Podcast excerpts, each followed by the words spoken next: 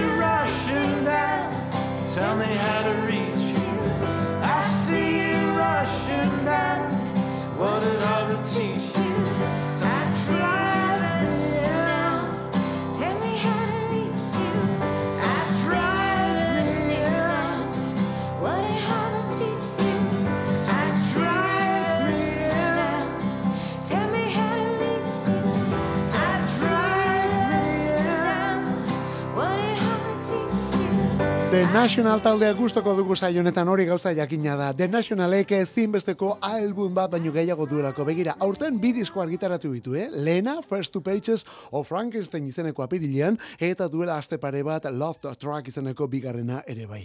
Eta lehenbizik hori, esan bazela First Two Pages of Frankenstein hori askotan esan dugu, Matt Berninger eta bere mutilen gailurretako bat dela. Gailurretako bat bai, baina ez bakarra, eh? Ez da pentsature. 2008ko Trouble Will Find Me, hau beste bat delako, eta batez ere, diskorretako Sea of Love kantu. Ba, begira zan orako gauza.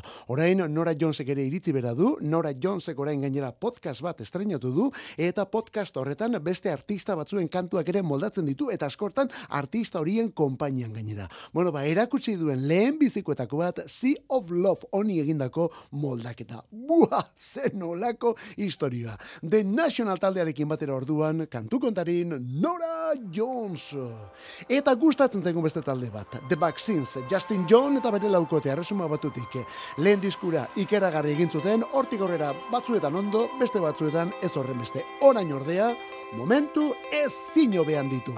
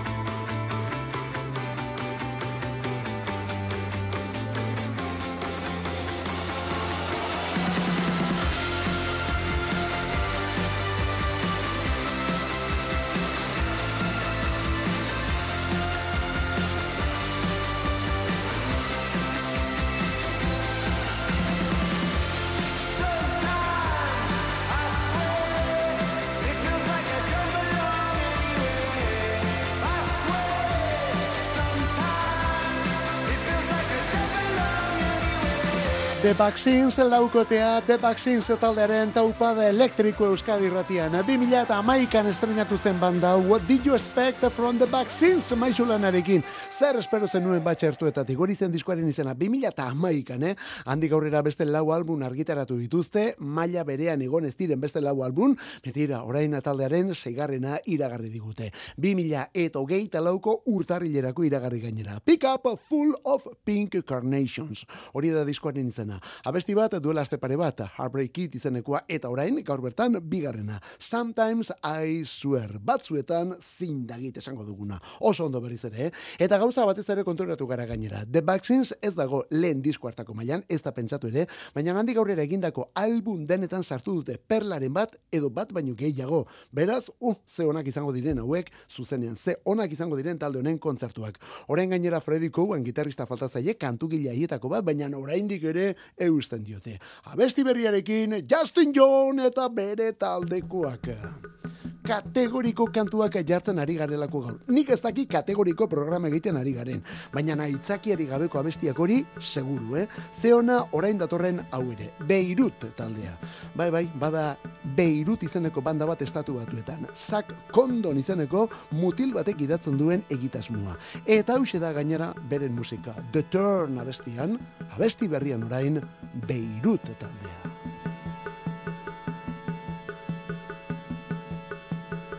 No.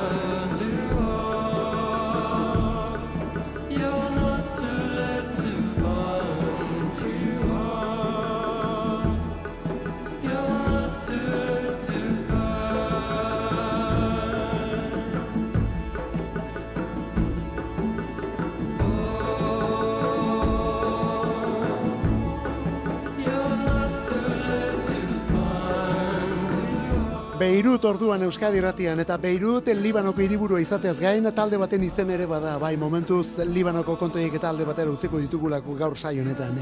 Indi banda bat da Beirut 2006tik ari dira lanean eta beti Zak Kondonen gidaritzapean. Bueno, egia esan behar baldin bada Zak Kondon bera da Beirut, eh?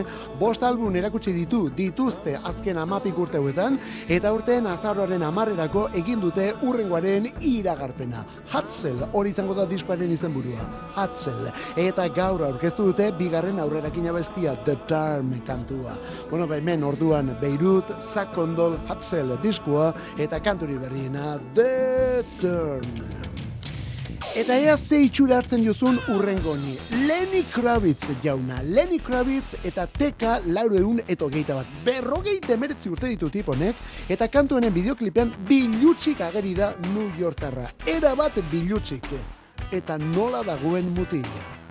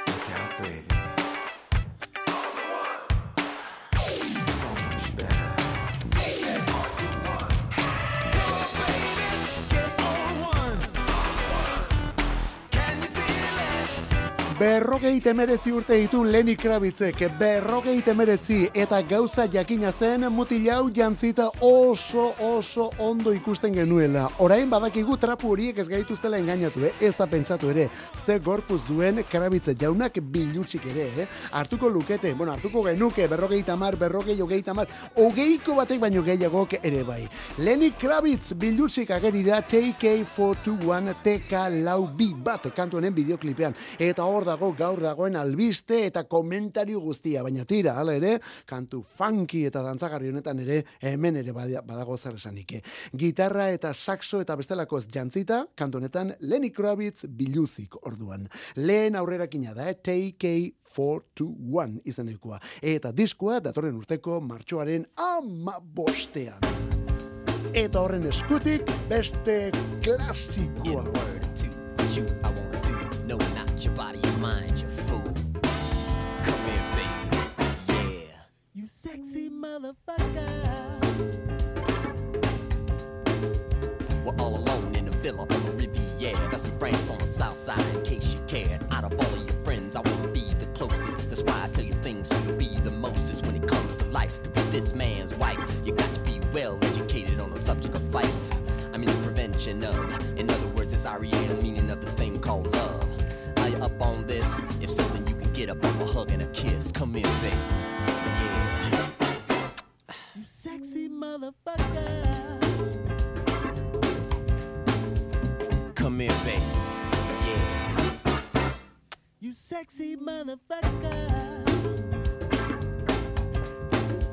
We need to talk about things. Tell me what you do. Tell me what you eat. I might cook for you. See, it really don't matter, cause it's all about me and you. Ain't no one else around. I'm even blindfold, gagged and bound. I don't mind. See, this ain't about sex. It's all about love, being in charge of this life and the next. Why all the cosmic talk? I just want you smarter than I'll ever be when we take that walk. Come here, baby. Yeah. You sexy motherfucker. Come here, baby. Yeah. You sexy motherfucker. Horn, stand up, please. Aurretik funky ukituan honako hau ekarri dugu gogora. Eta hau Prince da. Prince Roger Nelson jauna lehen da bizi Lenny Kravitzekin aritu garelako. Gaur bertan erakutsi duen kantu berrierekin TK421 funkiarekin. Eta horri lotu da nola ez gaur bertan hogeita amaika urte bete dituen beste kantu hau ere bai. Sexy motherfucker, sexy motherfucker Princeen eskutik. Eta hemen ere bada saxorik eta zen olako saxo zarra gainera horazkin segundo ditan entzun dugun bezala, eh? Lauro geita amabiko urriaren amairukoa da. Princeen amalogaren estudio lana da. The Love Symbol izenaz ezagutzen duguna. The Love Symbol. Diskoak berez ez duelako izenbururik. Bueno, edo bai, logo bat da disko honen izenburua. Urrezko logo bat. CD-etan, kanpoko plastikozko kutxa horretan tatuatua zetorren logoa alegia. The New Power Generation taldearekin batera egin zuen berriz ere disko hau, ez zuen aurreko Diamonds and Pearlsek adinako harrera argizan, baina nala ere disko txarra da. Emezortzi kantu, honen izena The Love Singer. Eta hemen denetarik, funk eta gospel, R&B, soul ere bai, zati errezitatuak ere agetik dira, eh? Honen izena The Morning Papers, Princek, lauro gehieta marreko amarkadako kanturik ederrenetako bat hemen. Oh, zen olako gitarra soloa sartu zion gainera. She could drink and be back in time for the morning paper.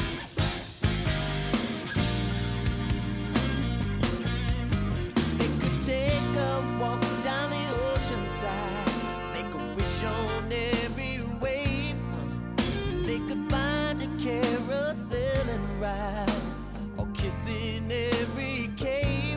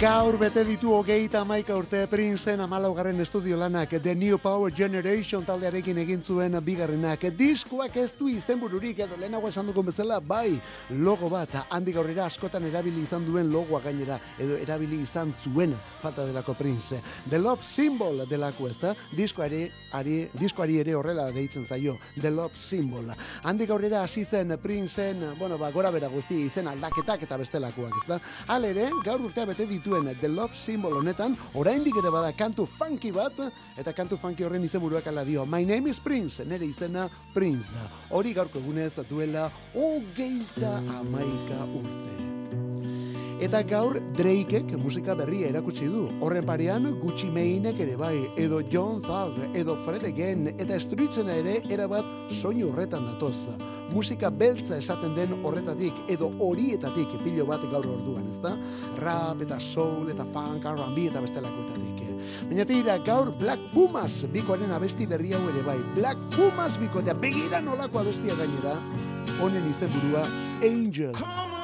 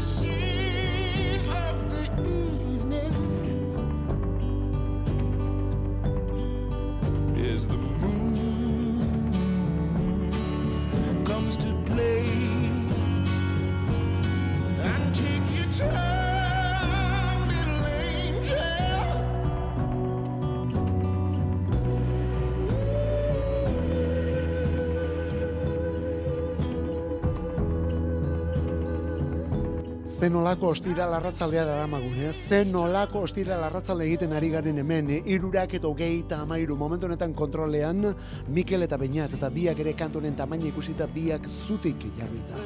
Black Pumas, bikote Amerikarra, Black Pumas, bikote Amerikarra, Angel, soul abesti berria. Eta honekin, amabostegun barru, Chronicles of a Diamond albuna ere bai. Bigarrena izango da bikote ireki honentzat, ireki, eh? Izan ere, Black Pumas musika beltzarekin lotzen dugu, izenak ere lagunduko du horretan, eta Eric Barton lideraren kultura eta azal koloreak zer esanik ez. Baina tira, hau dupla bada, hau bikotea da, eta Adrian Quesada da bestea. Eta hori entzun da, latinotik gertuago dagoela, argi dago bigarren hori, Adrian Quesada. Bueno, ba, nahasketa horretati dator, mestizaje guztia, Black Pumas taldearen nahasketa. Hala ere oraingoan soul, eh? erabat soul. Angel kantua, bos minutuko abestian, Bill Withers entzuten arituko bagina bezala gainera. Datorren astean ez, baina urrengoan bai, urrengoan bigarren albuna. Eta lehen da bizikoaren tamainakoa baldin bada prestatu gaitezen. Bueno, honelako abestiekin baldin badator, tamaina berekoa, eh? Black Pumasen berriena, Euskadi ratian kantu kontari. Want you to take that back. Say I'm not innocent. Knee deep, I've made a mess. I'm not one to push.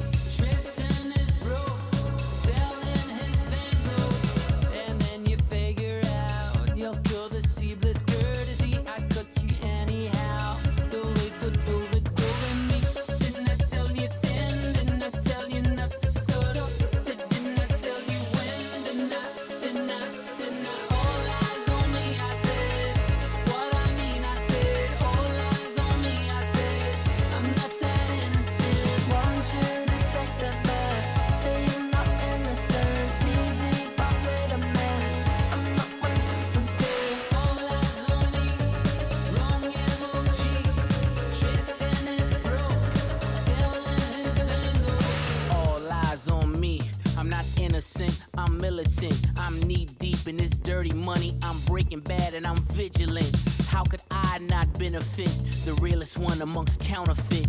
You can show you how to drown a brick, turn two to four like a parlor trick.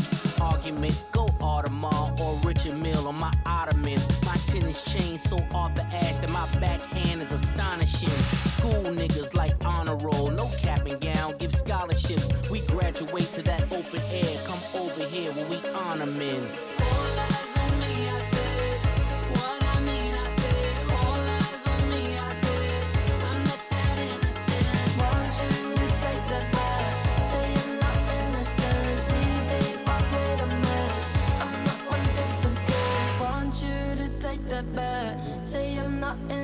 Knee deep, I've made a mess. I'm not one to forget. Want you to take that back. Say I'm not innocent. Knee deep, I've made a mess. I'm not one to forget. Frantziatik, Versalles bertatik, Phoenix laukote elektroniko frantziarra, bueno, zenbatetan ekarri ditugu hauek, ezta? Baita Alfa Zulu albuni berrinarekin ere. Bueno, badakizu Louvre museoan grabatu zuten, pandemia garaian, pandemia garaian utxik egontzen museo hori, eta bertan aprobetsatzen zuten disko grabatzeko. Leister beteko du bere lehen urtea Alfa Zulu izeneko kantu bildumak. Batez ere, kolaborazioak egin ditu talde honek hortik aurrera, eta geisha honetakoak gainera. Alfa Zulu disko horretako abestirik kaineroenetako bada All Eyes on Me izeneko, begi guztiak nire gainean, borain remix berrian aurkeztu duelako Phoenix laukoteak. Txatugo ekoizle lanetan, eta honekin batera beni eta puxati raperoa ere bai. Kantua mundiala, remixa beste horren beste, eta taldea, ua, zoragarria. Phoenix laukoteak. Kantu kontari. Musikarik ez dadila falta Euskadi erratiko arratsaldeetan. Ordubeteko saioa proposatzen dizugu astelenetik ostiralera, iruretan hasi eta laurak arte. Eta gero, edozein momentutan podcastetan berreskuratzeko aukera. Kantu kontari. Euskadi erratia. Iker Martínez de Zuazo, oñatierra, Iker Martínez de Zuazo, eta mutilonen rock gitarrero erdi elektriko, erdi akustiko ere bai. Zaldi errenak talde alboan hartuta ari da lanean azken urte hauetan. Eta hau da bere egitasmorik personalena gainera, eh? Eta bigarren album baten ateetan jarri gaitu aste honetan bertan. Eta kantu honekin gainera bigarren diskoaren ateetan. Samin eskutuak. Igande honetan gainera aurkezpen kontzertua oñatin eguerdian. Sortzen da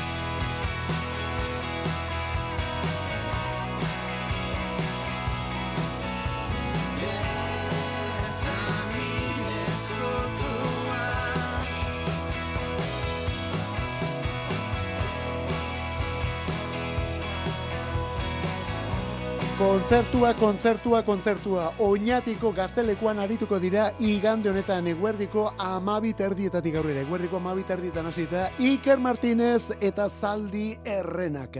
Beraz, etxean jokatzea tokatzen orain, familia eta ingurukoen babesean. Iker Martínez eta Zaldi Errenak taldeak samin ezkutuak kantu erakutsi dute, aste honetan bertan andoaingo garate estudioetan grabatu dute, arkarazotarrak arlo teknikoan zituztela, aita semeak. Eta grabatu denak batera direla grabatu gainera, abesti eta disko hau ez delako zatik egin, ez da pentsatu ere estudioan egindako zuzeneko grabazioa da taldea. Dena batera jarri, jo eta listo. Eta bideo lan batek ere laister jantziko duen abestia gainera. Bigarren albuna udazkenean iritsiko menda. Orain, samin ezkutuak eta esan bezala, igande honetan, oinatin, kontzertua ere bai. Eta horren parean, eta estarri urratuekin jarraituz, gero omenaldi hau dago, txuma murugarren gipuzkoar bizkaitar rokeroa, Nor eta Nick Cave omentzen. Nick Cave and the Bad Seeds taldeak 2008an nokturama egin zuten, hori orain gautegia bilakatu da 2008an. Bere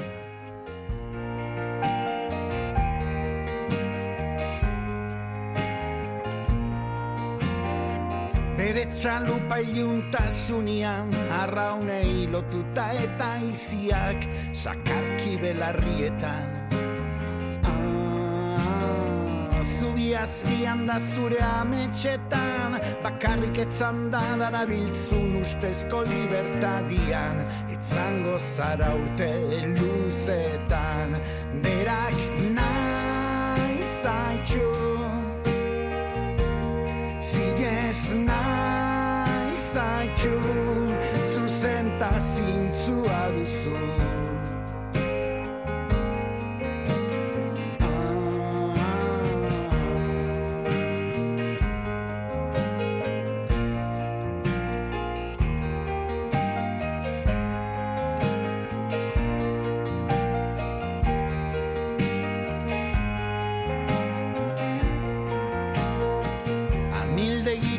izarren azpian ta zure igena zietan zehar ta itxasuan barrena. Ah, zu altxatuta lehiora joan zure atzean norbait dagoela eta buelta eman. Eta ni naizela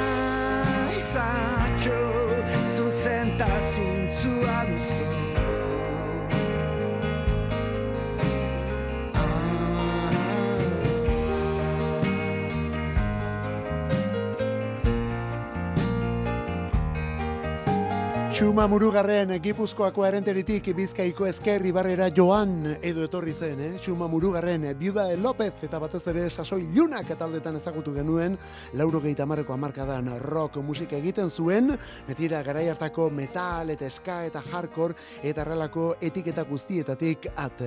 Mil urte berriarekin batera bakarbideari ekin zion txumak eta gauza dotoriak egin ditu urte hauetan, baina tira, aspalditxo honetan egia esan behar baldin bada, pista nahikoa galdua genion. Hori aurten arte. Duela aste gutxi plazaratu duelako gautegia izeneko disko berria, gautegia. Nick Cave Australiarraren Nocturamaren ber irakurketa da honako hau. Nocturamaren biraku, e, ber irakurketa gautebia. Nick Caveek He Wants You kantu egin zuen, bueno, babesti hori hemendik aurrera guretzat, berak nahi zaitu ere izango da txuma murugarrenen eskutik. Eta txopet, Bilbo, Santutxu, Irukotea, Irumutil, rock musikari maten, eta hauek ere etiketetatik ies egiten, edo ahalegin horretan gutxien ez, eh? Abesti berria, aste bertan, aiztoa erakutsi.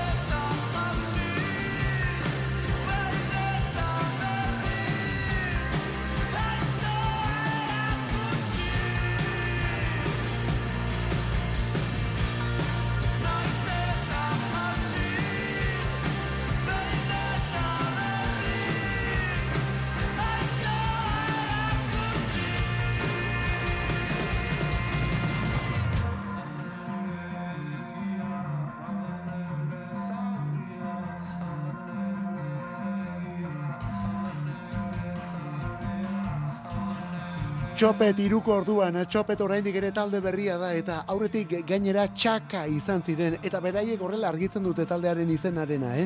Zein da arrainik ez arrainena? Txaka, ez da? Bueno, orain izen aldatu dute eta orain txopet izen hartu dute. Zein da okelarik ez naturalena?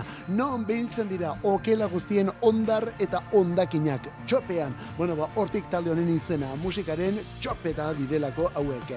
2008 bian ezagutu genituen taldearen izen bereko epearekin, txopet lehen da bizi, gero etorri dira dorrean gora eta neska zaharrak esingelak etorain astenetan bertan aiztoa erakutsi kantu berria aiztoa erakutsi. Eta laister erakutsiko dutena aurkezpen albuna esan bezala bizkaitik bilbotik santutxutik txopet iruko rokero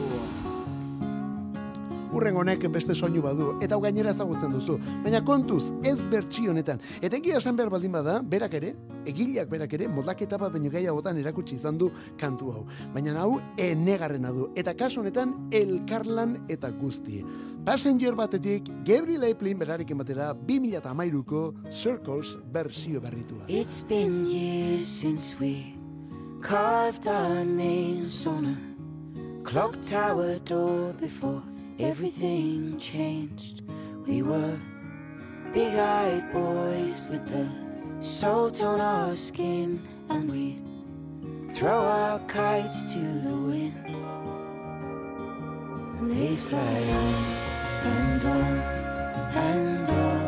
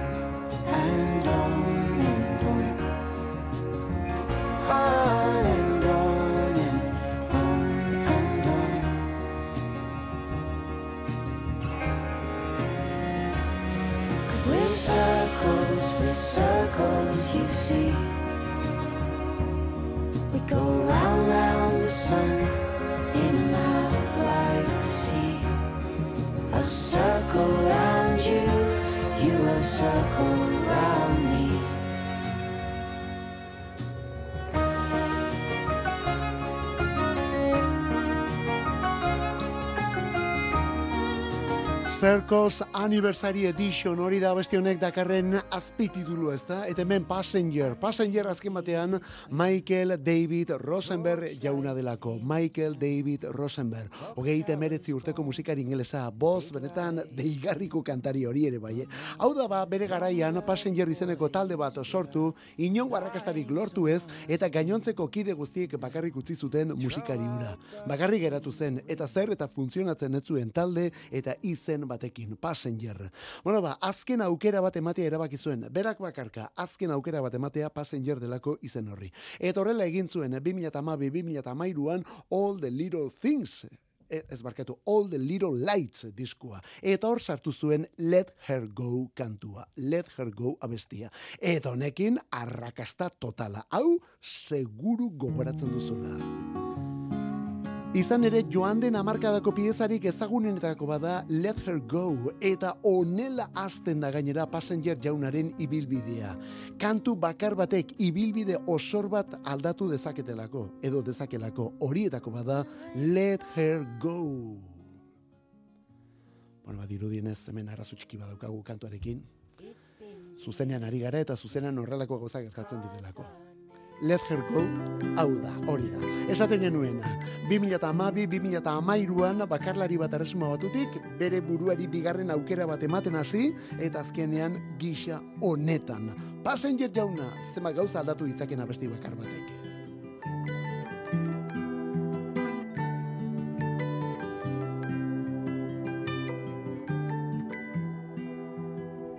Well, you only need the light when it's burning low.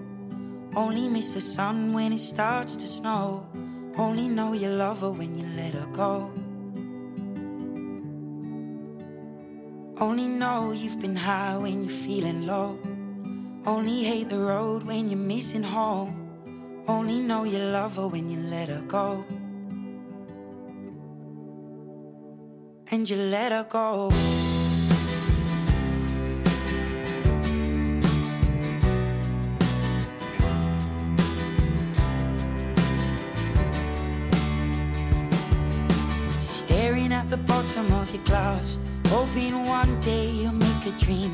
Ba, dudarik gabe bizitzaren goraberak dira, eh? Inoiz ez dakizulako urrengo bihurgunearen ondoren zer datorkizun. Let Her Go, abestia rakastatxua eta berarekin All the Li Little Lights diskua ere bai. Eta honekin Passenger izeneko artista, kaso horretan ja bakarlari modura.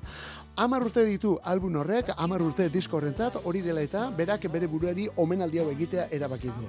Berredizioan datorkigulako disko hori eta bertan onelako kantuen moldaketak ere bai. Kasu honetan gaur estrenatu duguna Passenger eta Gabriel Ablin, ba esan bezala Circles kantuarekin, baina orain 2000 eta hogeita iruan.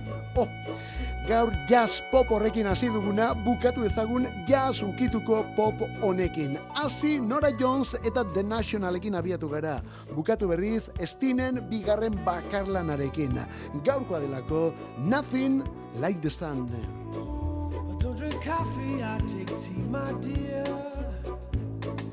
Like my toast on one side. You can hear it in my accent when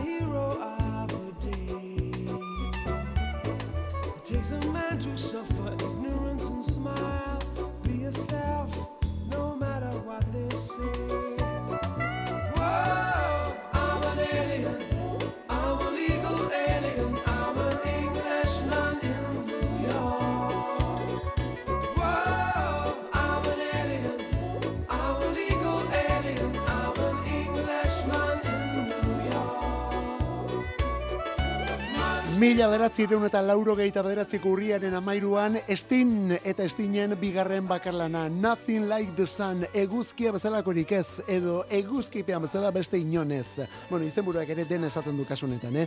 Arrakastaren distire izango da. Fragile, They Dance Alone, eta nolez, Englishman in New York kantu hau ere bai. Estinek ja ez zuen ezer jakinai poliz taldeaz, bakarrik modatzen zen, eta ala, edo horrela jarraitzen du gainera berak, eh? Bilbon horrela aritu da aurten, eta aurtengo abenduan ere horrela esan arituko da Iruñean. Englishman in Nafarroa esateko moduan. Hau, seguru ez da patako kontzertuan eta. Eta gaurkoz, eta astonetakoz gure saioan ere bai. Kantu kontari Euskadi Ratia, Mikel Olazabal arlo teknikoan gu geu, hemen kantuak aukeratu eta aurkezten. Eskerrik asko gaur ere mezuen gatik, eh? Bagoaz, bihar arte, ah, barkatu, astelenera arte, zeure itxuran ibili. Confront your enemies, avoid them when you can. A gentleman will walk but never run. The manners make of manners, someone say. He's a hero of the day. It takes a man to suffer ignorance and smile. Be yourself, no matter what they say. Be yourself, no matter say. Be yourself, no matter what they say.